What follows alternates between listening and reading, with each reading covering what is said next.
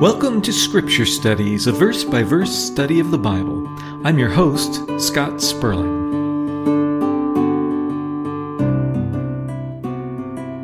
Today will be part one of a study where we'll be looking at Romans chapter 14, verses 1 through 12. So grab your Bible, sit back, and open your hearts and minds as we study the Word of God together.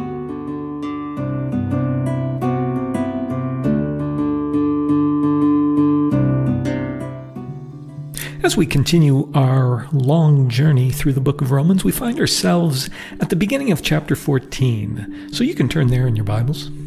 In the previous study, we gave a bit of an introduction to the teaching that Paul gives us in chapter 14. And we kind of looked at this teaching from a macro point of view and looked at some of the implications of it. For his immediate point, Paul is apparently addressing some contention that was occurring in the Roman church between the various cultures who attended that, that church. A summary of the issues that Paul is addressing can be found in the first nine verses of the chapter, so let's read those to get things started. We'll be reading Romans chapter 14, verses 1 through 9. Quote, Except the one whose faith is weak without quarreling over disputable matters. One person's faith allows them to eat anything, but another, whose faith is weak, eats only vegetables. The one who eats everything must not treat with contempt the one who does not, and the one who does not eat everything must not judge the one who does, for God has accepted them. Who are you to judge someone else's servant? To their own master, servants stand or fall, and they will stand for the Lord is able to make them stand. One person considers one day more sacred than another. Another considers every day alike. Each of them should be fully convinced in their own mind. Whoever regards one day as special does so to the Lord. Whoever eats meat does so to the Lord, for they give thanks to God. And whoever abstains does so to the Lord and gives thanks to God. For none of us lives for ourselves alone, and none of us dies for ourselves alone. If we live, we live for the Lord. If we die, we die for the Lord. So whether we live or die, we belong to the Lord. For this very reason, Christ died and returned to life so that he might be the Lord of both the dead and the living. Unquote. Apparently, there was some quarreling, as Paul puts it, in the Roman Church regarding various, as Paul says, disputable matters. There were two categories of these disputable matters. The first concerned food and what one ate. The second concerned regarding certain days as sacred.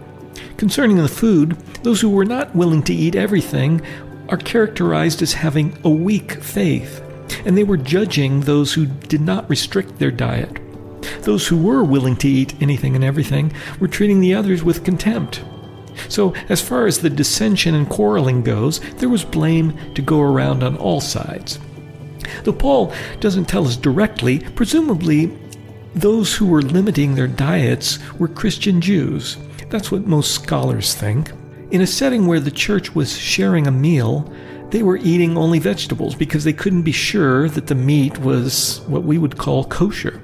And Paul doesn't consider that to be a big problem in and of itself. But they were judging others and trying to force these restrictions on the others. And Paul says, hey, don't do that. And somewhat understandably, though, this was difficult for the Jews to do, to change their ways. They had been told all their lives to eat certain things and to refrain from eating certain things. It was even difficult for the Apostle Peter to uh, do this. He also clung to the ways of the Old Covenant until he was given a special revelation by God in the form of a vision. In fact, let's look at that passage because it's instructive. It underscores the concepts that we, we've been discussing about the gospel being open to all cultures and all peoples. Let's look at Acts chapter 10. We're going to read from a few verses before Peter's vision because the context of the whole thing is important. Let's read Acts chapter 10 verses 1 through 5. Quote, At Caesarea there was a man named Cornelius, a centurion in what was known as the Italian regiment. He and all his family were devout and God fearing. He gave generously to those in need and prayed to God regularly. One day at about three in the afternoon, he had a vision he distinctly saw an angel of God who came to him and said, Cornelius. Cornelius stared at him in fear. What is it, Lord? he asked. The angel answered, Your prayers and gifts to the poor have come up as a memorial offering before God. Now send men to Joppa to bring back a man named Simon who was called Peter. Unquote. Now, maybe you're asking, well, what does this have to do with the food laws and all that? Well, let's read on to find out. Let's jump down just a few verses later to verse 9 of Acts chapter 10. Here, now, we would expect to see an episode about the messengers coming from Cornelius to Peter, because we just, you know, had this angel appear to Cornelius, you know, and said, hey, go to Peter. But instead, we're told about something that happened to Peter right around the same time that Cornelius saw his vision. Let's read Acts chapter 10, verses 9 through 16. Quote, about noon the following day, as they were on their journey and approaching the city, Peter went up on the roof to pray. He became hungry and wanted something to eat, and while the meal was being prepared, he fell into a trance. He saw heaven opened and something like a large sheet being let down to earth by its four corners. It contained all kinds of four footed animals, as well as reptiles and birds. Then a voice told him, Get up, Peter, kill and eat. Surely not, Lord, Peter replied. I have never eaten anything impure or unclean. The voice spoke to him a second time. Do not call anything impure that God has made clean. This happened three times, and immediately the sheet was taken back to heaven. Unquote. This was all kind of out of the blue for Peter. It's not like he had just had some dispute or something about kosher food or anything like that. Peter was just minding his own business, and he decided to go up on the roof and pray. And he sees that vision three times, as a matter of fact, uh, for emphasis, I guess. God wanted to make sure that Peter got the message. So, anyway, Peter's wondering, hey, why am I seeing this vision? What's that all about? So let's read on and find out. Let's read uh, now, skip down to verse 17 of Acts chapter 10. We'll be reading Acts 10, verses 17 through 23. Quote While Peter was wondering about the meaning of the vision, the men sent by Cornelius found out where Simon's house was and stopped at the gate. They called out, asking if Simon, who was known as Peter, was staying there.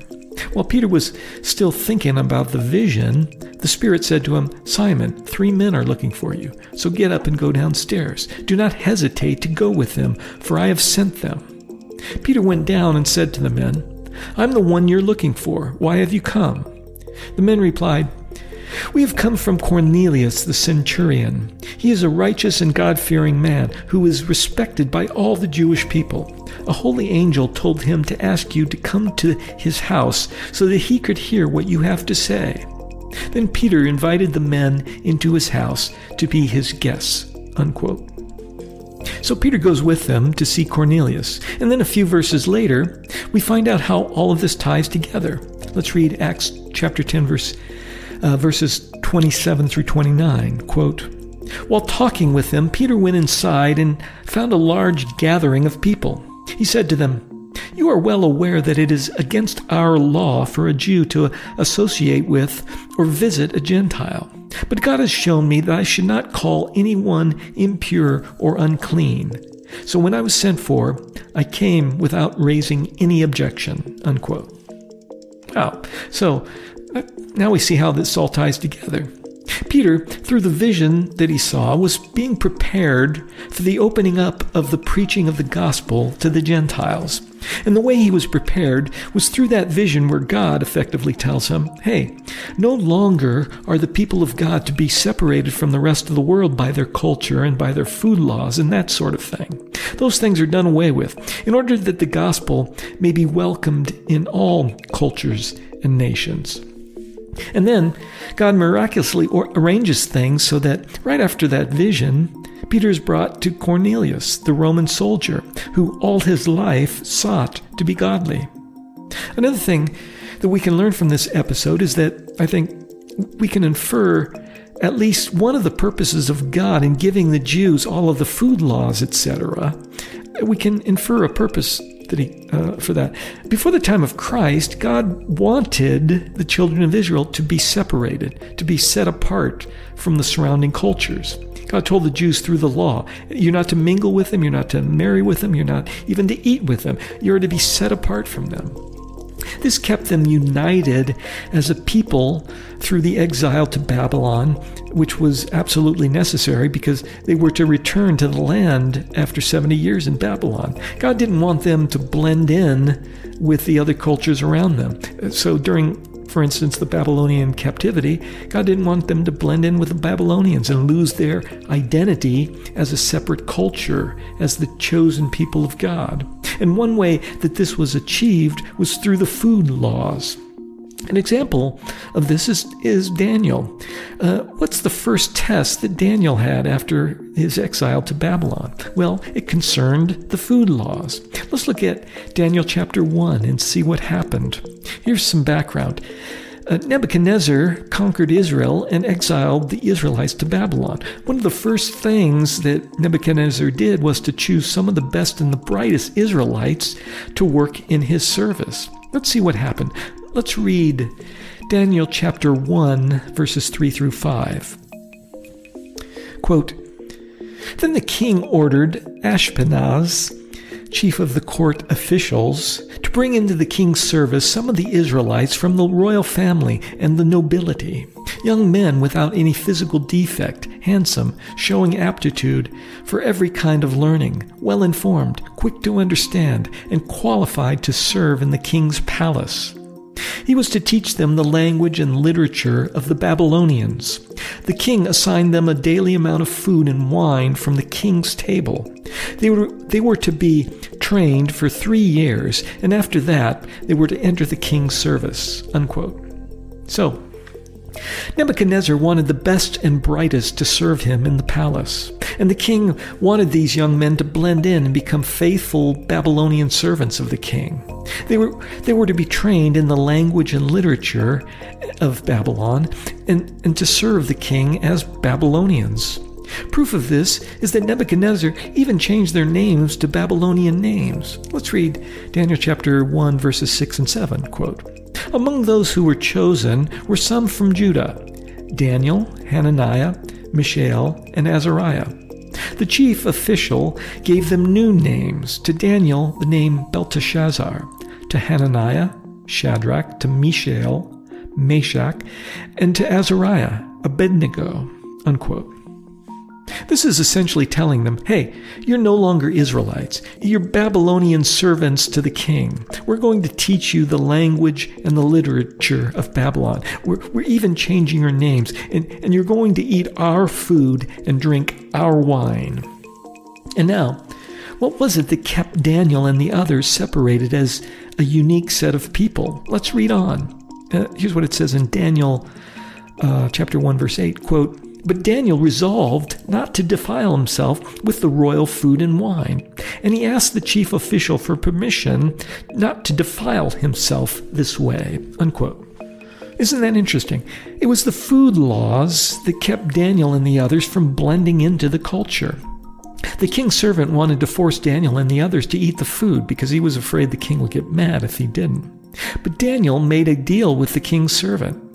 Here's what it says in Daniel chapter 1 verses 11 through 16, quote, Daniel then said to the guard whom the chief official had appointed over Daniel, uh, Hananiah, Mishael, and Azariah, Please test your servants for ten days. Give us nothing but vegetables to eat and water to drink. Then compare our appearance with that of the young men who eat the royal food, and treat your servants in accordance with what you see. So he agreed to this and tested them for 10 days. At the end of the 10 days, they looked healthier and better nourished than any of the young men who ate the royal food. So the guard took away their choice food and the wine they were to drink and gave them vegetables instead. Unquote. So, I think we can see the, from this the importance and the role of the food laws in keeping the children of Israel separated as a culture. And this was extremely important before the time of Christ. The Jews had a very important job to do as far as God was concerned. Paul talks about this earlier in the book of Romans. Early in the book of Romans, Paul had told the Jews that they needed the salvation available through Christ. They weren't saved just because they were descendants of Abraham, Isaac, and Jacob. Then, to begin chapter 3, Paul relates some objections in the form of questions that the Jews might have concerning his teaching. Uh, let's read uh, some verses from Romans chapter 3. Let's read the first two verses. Here's what it says What advantage then is there in being a Jew? Or what value is there in circumcision? Much in every way. First of all, the Jews have been entrusted with the very words of God. Unquote. So, God had a job for the Jews to do. The primary reason we find here that the children of Israel were set apart all of these centuries as a culture is that they were entrusted with the very words of God. And because of that, it was necessary that they be separated from the other cultures in order that the teachings and the words of God would not be watered down, not be corrupted by the influences of the pagan cultures. They were entrusted with the very words of God.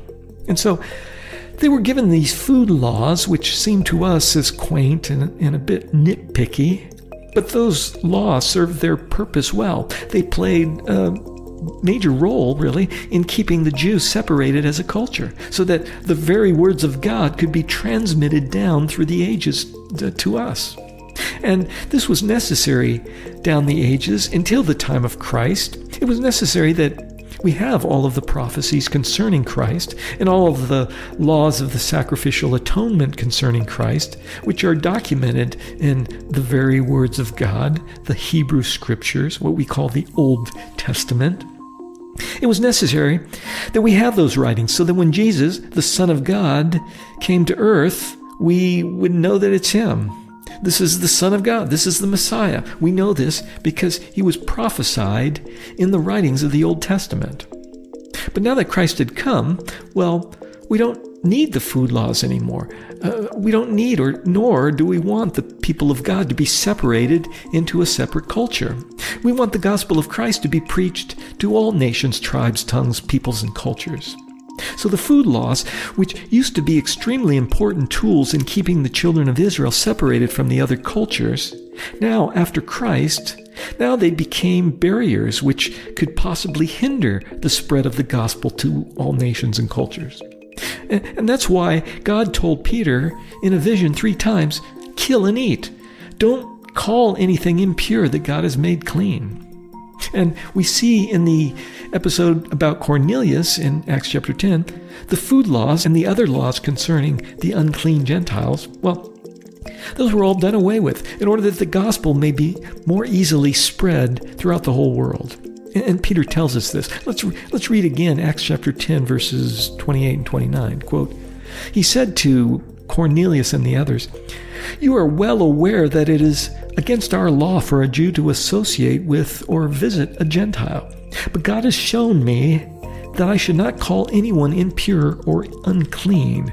So when I was sent for, I came without raising any objection. Doesn't it all make sense now? I mean, for me personally, this was always something that I didn't quite understand. Why were these dietary laws so important for so many centuries and then all of a sudden dropped and considered all of a sudden to be unimportant? Almost on a whim, it seemed. But here we have it. Uh, we have the wisdom of God's perfect plan throughout the ages. God knew what he was doing. By the way, Acts chapter 10, which contains this vision of Peter's and the preaching to the Gentile Cornelius, Acts chapter 10, uh, of course, follows Acts chapter 9. And what happened in Acts chapter 9? Well, in Acts 9, we have the miraculous calling of Paul, who would become the apostle to the Gentiles and who would really open up the gospel to the rest of the world. So, really, starting with Acts chapter 9, we have the last phase of Jesus' last instructions to his disciples just before he ascended to heaven. Here's what Jesus told his disciples in Acts chapter 1 verses 8 and 9. Quote, But you will receive power when the Holy Spirit comes on you, and you will be my witnesses in Jerusalem and in all Judea and Samaria and to the ends of the earth. Unquote. Beginning with Acts chapter 9, um, the preaching and teaching of the gospel of, uh, of, Christ and the things of Christ began to be done to the ends of the earth as, as Jesus directs. Not just to Jer- Jerusalem and not just to Judea and Samaria, but also to the ends of the earth.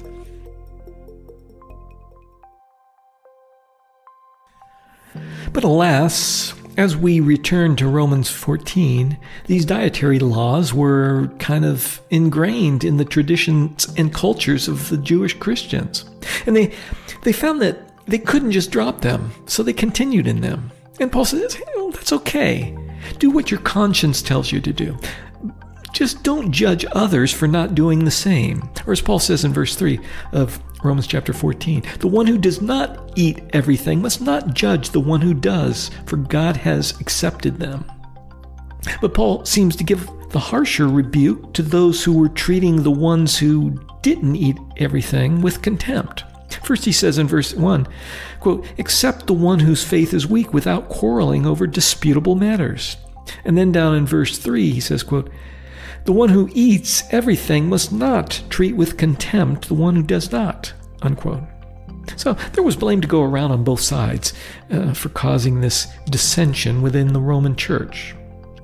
Paul goes on to speak about the observance or treating as sacred certain days. Let's look at verse 5. Romans uh, chapter 14, verse 5. Quote, One person considers one day more sacred than another, another considers every day alike. Each of them should be fully convinced in their own mind. Unquote. There's a bit of disagreement about whether this passage is referring to the Sabbath. There are some scholars who say that Paul is only referring to uh, Jewish feast days and, and not to the Sabbath. But the most straightforward reading of this text is that Paul is indeed referring primarily to the Sabbath here. That's what comes to mind when you read this verse, right? I mean, one person considers one day more sacred than another, one day of the week more sacred than another. What what could that mean? But you know, what could Paul be referring to except you know the Sabbath there? Paul, here in this passage, groups the keeping of the Sabbath in exactly the same category as the dietary laws of the Mosaic covenant. Here's what he says in verse 6 quote, Whoever regards one day as special does so to the Lord. Whoever eats meat does so to the Lord, for they give thanks to God. And whoever abstains does so to the Lord and gives thanks to God. Unquote. This connection is reiterated and even made more explicit by Paul in the book of Colossians. Let's read Colossians chapter 2 verse 16. Quote, Therefore, do not let anyone judge you by what you eat or drink, or with regard to a religious festival, a new moon celebration, or a Sabbath day. Unquote. And even from an Old Testament law point of view, this makes sense. Similar to the food laws just as we talked about before, the Sabbath law served to distinguish and separate the children of Israel from the surrounding cultures. I think it was a key element in preserving the national identity and culture of the children of Israel throughout the ages. To observant Jews, at sundown on Friday, everything shuts down, and the families gather together to share uh, that special Sabbath meal each and every week. It's really a beautiful thing which God established specifically for the children of Israel as part of the Mosaic covenant.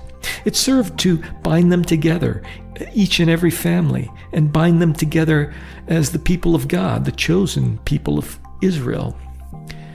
And the Sabbath was given specifically to the children of Israel. We're, told this a number of places. Let's read one of them. Let's read Exodus uh, chapter 31, verses 16 and 17.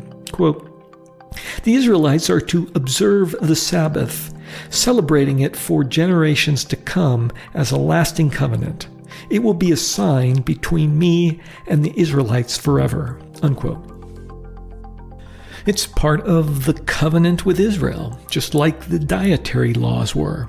And as such, the Sabbath observance was never meant to be extended into the Christian era.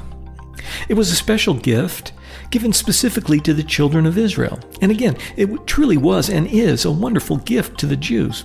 As I said, it, binds them together as, as families and also binds the families together as, a, as the chosen people. It's a beautiful uh, thing. For us as Christians, Jesus has fulfilled the Sabbath. Jesus said in Matthew 5 17, quote, Do not think that I have come to abolish the law or the prophets. I have not come to abolish them, but to fulfill them. Unquote.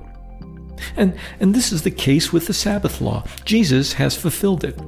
In fact, Paul tells us that back in that passage in Colossians that we just read. Let's read it again and continue on to, on to the next verse. We'll be reading Colossians chapter 2 verses 16 and 17.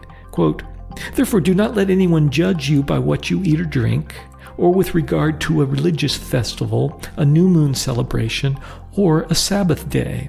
These are a shadow of the things that were to come. The reality, however, is found in Christ. Unquote. Paul says, the reality is found in Christ. The reality of the Sabbath is found in Christ. Well, in what way? Well, let's uh, let's explore that.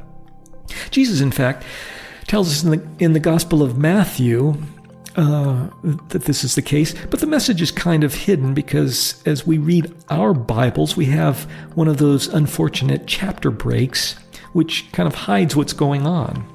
The Sabbath, as we all know, was established by God to give his people rest. He create, God created everything in six days, and on the seventh day, God rested. And so, in commemoration of that, and also to give the children of Israel rest, God gave them the law of the Sabbath the gift of rest to his people. With that in mind, uh, let's read some of my favorite verses in the Bible. Uh, it's a beautiful and precious passage. Let's look at Matthew chapter 11, verses 28 to 30. Jesus is speaking here. Here's what he says quote, Come to me, all you who are weary and burdened, and I will give you rest. Take my yoke upon you and learn from me for I am gentle and humble in heart, and you will find rest for your souls. For my yoke is easy, and my burden is light. Unquote. It's a beautiful passage, and I consider it to be perhaps one of the most precious passages in the Bible. It's an invitation to rest by Jesus to all of us. In Him, Jesus says, you will find rest for your souls. This is our Sabbath rest. But wait a second, you, you know, hey, Scott, you may say, wait a second. Jesus speaks of rest here, but he doesn't say anything about the Sabbath in this passage. Well, that's true, except wait. This is where the unfortunate chapter break comes in. That passage uh, completes chapter 11 of, of Matthew. Um, and when we read this passage, since it comes at the end of a chapter, many times we'll just put the Bible down there because you know it's a beautiful passage. It's nice to end on a, a you know high note or whatever, and we kind of want to bask in that passage. So we put the Bible down and say, "Well, that's a good place to leave off. I'll continue tomorrow or whatever." But let's look at what follows that passage directly. Uh, pretend the chapter break isn't there. Let's read Let's read again Matthew 11, uh, chapter, uh, verse 29, and read all the way through to chapter 12, verse 1. Again, here's what Jesus says Take my yoke upon you and learn from me, for I am gentle and humble in heart, and you will find rest for your souls. For my yoke is easy and my burden is light. At that time, and this is connecting, you know, this is the beginning of chapter 12, and it's connecting to what Jesus just said, because it says, at that time. So at that time, Jesus went through the grain fields on the Sabbath. His disciples were hungry and began to pick some heads of grain and eat them. And, it continues.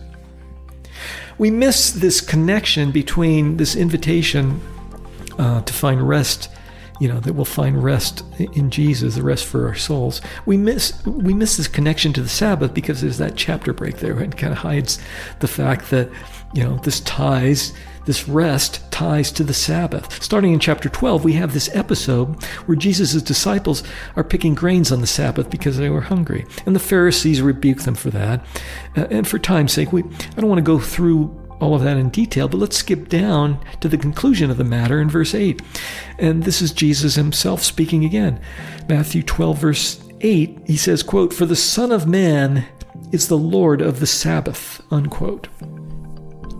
So clearly, at least to me, if we ignore the chapter break, we have, you know, Jesus' statement that he would give us rest for our souls. And then we have directly tied to that the fact that Jesus is the Lord of the Sabbath. Through Jesus and the rest for our souls that he provides, we enter into our Sabbath rest. The ultimate rest for our souls will actually come after this life, and through Christ we will enter that rest.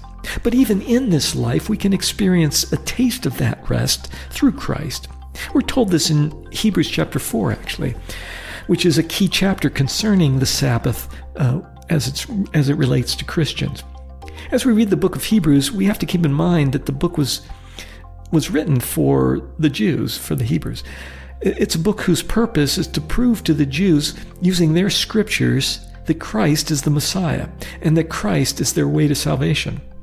In Hebrews chapter 4, the author sets up an, an analogy of the children of Israel in the wilderness seeking to enter the promised land. He sets that up as an analogy of the Jews in the current time, wandering in the wilderness of this earth, seeking to enter into the promised land of eternal glory after this life. The author in Hebrews chapter 4 cites uh, Psalm 95 in order to set up this analogy. And he says that Psalm 95 is really a warning for us today that in order to enter into our true and everlasting rest, we need to be obedient to the gospel message. We need to understand and believe that Jesus is the Messiah. And if we hold on to that faith, we will enter that rest.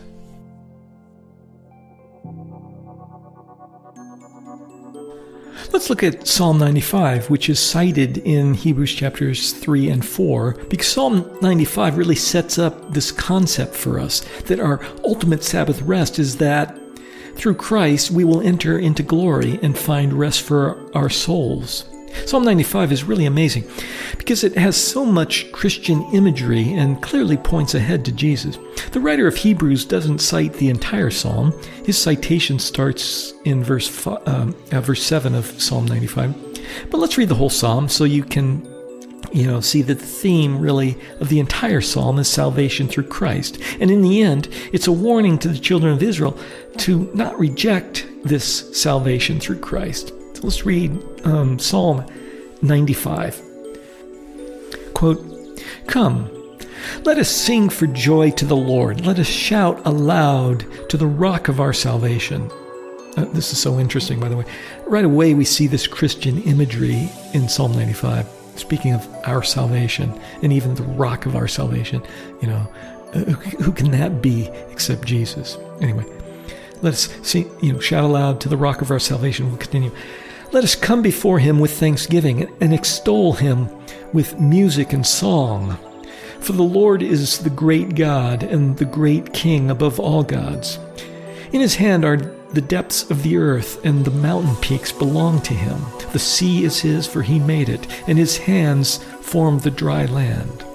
Come, let us bow down in worship. Let us kneel before the Lord our Maker, for he is our God and we are the people of his pasture, the flock under his care. Again, we have more Christian imagery there. Jesus, of course, is the good shepherd, and we are the people of his pasture. In John 10, verse 11, in fact, Jesus says, I am the good shepherd, and the good shepherd lays down his life for his sheep. Anyway, um, now we'll continue in Psalm 95. This is this is this starts the passage which is cited in the book of Hebrews. It's a warning to the children of Israel who reject the good shepherd and the rock of their salvation. If they do, they're going to miss you know, entering into the ultimate Sabbath rest, entering into glory with Christ. Let's continue reading in Psalm 95. Quote, Today, if only you would hear his voice. Do not harden your hearts as you did at Meribah, as you did that day at Massah in the wilderness, where your ancestors tested me. They tried me, though they had seen what I did. For forty years I was angry with that generation. I said, They are a people whose hearts go astray, and they have not known my ways. So I declared on oath in my anger, they shall never enter my rest. Unquote. The writer of Hebrews says that the word today, back in uh, verse 7 of the psalm, is meant for the children of Israel, here and now. He says, the psalmist wouldn't have said today if there wasn't a certain time when the children of Israel would be faced with a decision to make about their salvation, about entering into God's rest. The warning here is that they need to be careful that they don't act like the children of Israel who rebelled against God and hardened their hearts against God. And because of this, we're not able to enter into his rest, as symbolized by entering into the promised land. Just as God says in the psalm, they shall never enter my rest. The writer of Hebrews warns the Jews at the time he wrote the book of Hebrews, and, and he's, it's a warning, really, for Jews who live here and now, for that matter, also. He warns them that the, that the same thing could happen to them. The children of Israel who wandered in the wilderness and rebelled against the Lord their Savior, uh, for certainly God was their Savior, He miraculously led them out of slavery in Egypt. Anyway, in the wilderness they rebelled, and so God, in His anger, said, They shall never enter my rest. The writer of Hebrews is saying, Hey, don't make the same mistake. Don't just assume that just because you're a descendant of Abraham that you'll enter into glory. You can't rebel against God and his son, the Messiah, and expect to enter into glory. So now, let's look at some passages from the book of Hebrews and see how this all ties together. Let's pick up in Hebrews chapter 3 verse 12. This is just after the writer cites Psalm 95, and here, as we'll see, he uses it to warn the children of Israel, and really us too, not to reject the salvation offered through Christ. Here's what he says. Let's read Hebrews chapter 3 verses 12 through 19. Quote, See to it, brothers and sisters, that none of you has a sinful, unbelieving heart that turns away from the living God. But encourage one another daily, as long as it is called today, so that none of you may be hardened by sin's deceitfulness. We have come to share in Christ, if indeed we hold our original conviction firmly to the very end. As has just been said, today if you hear his voice, do not harden your hearts as you did in the rebellion. Who were they who heard and rebelled? Were they not all those Moses led out of Egypt? And with whom was God angry for forty years? Was it not with those who sinned, whose bodies perished in the wilderness? And to whom did God swear that they would never enter his rest, if not to those who disobeyed? So we see that they were not able to enter his rest because of their unbelief. Unquote. So you see here, the author sets up this analogy of the Jews at the time he was writing with the children of Israel uh, back in the wilderness. And he warns them hey, don't be like them, don't rebel against God or you will be kept from entering into his rest. Uh, the author of Hebrews goes on in, in Hebrews chapter 4, verses 1 through 3. Let's read those verses. Quote, Therefore, since the promise of entering his rest still stands, let us be careful that none of you be found to have fallen short of it. For we also have had the good news proclaimed to us, just as they did. But the message they heard was of no value to them because they did not share the faith of those who obeyed. Now, we who have believed enter that rest, just as God has said. Unquote. And then the author kind of sums it all up in verses 9 through 11 of Hebrews chapter 4. Let's read those verses. Quote, There remains then a Sabbath rest for the people of God. For anyone who enters God's rest also rests from their own works, just as God did from his. Let us therefore make every effort to enter that rest, so that no one will perish by following their example of disobedience. Unquote. The reason I bring all this up is to show that there's a lot going on with the whole concept of the Sabbath rest. It's much more than just a day that God set aside once a week so that we don't have to go to work. The Sabbath rest, as we as we saw in uh, Psalm 95 and, and here in Hebrews chapters 3 and 4, The Sabbath rest points ahead to the eternal rest that we will have as we enter into glory through Christ. And more than that, we who are in Christ have already entered that rest. So then, though we Christians don't commemorate the Sabbath anymore, as I said, that was part of God's covenant with Israel. Even though we don't celebrate the Sabbath each week anymore, yet there is a Sabbath rest for us. That's what the apostle is saying in Hebrews chapter 4 verses 9 and 10. Quote, "There remains then a Sabbath rest for the people of God." In other words, even though we don't celebrate the Sabbath, yet there still is a Sabbath rest for us Christians. And what is it? Well, he tells us, quote, "For anyone who enters God's rest also rests from his own work, just as God did from his." Unquote. Our Sabbath rest comes from entering into God's rest through faith in Christ. Just as Jesus himself said, Come to me, all who are weary and heavy burdened, and I will give you rest. Now, for our part, we just have to enter that rest and really bask in it, take advantage of it. In Christ, we can, even in the hustle bustle of this world, we can enter into that rest. We just need to turn everything over to Him in order to take advantage of that rest. So even as we go about our business and even maybe go to work uh, on Sunday or whatever and toil for our living all week or whatever, yet we can, as we do these things, rest in Him. Give it all over to Him. Depend on Him and His guidance through it all, and, and He will give you rest. That's His promise to us.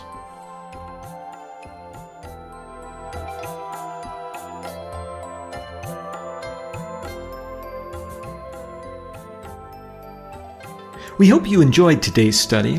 If you're interested in other studies in this series, visit scripturestudies.com. That's scripture studies, all one word, .com. Or just Google Scripture Studies by Scott Sperling, and you're sure to find the site. The background music is licensed through Pond 5. The theme music and interludes are by Scott Sperling, all rights reserved. Until we meet again, live well, serve the Lord with passion, and always lean on the Holy Spirit. May the Lord be with you in all your endeavors. Amen.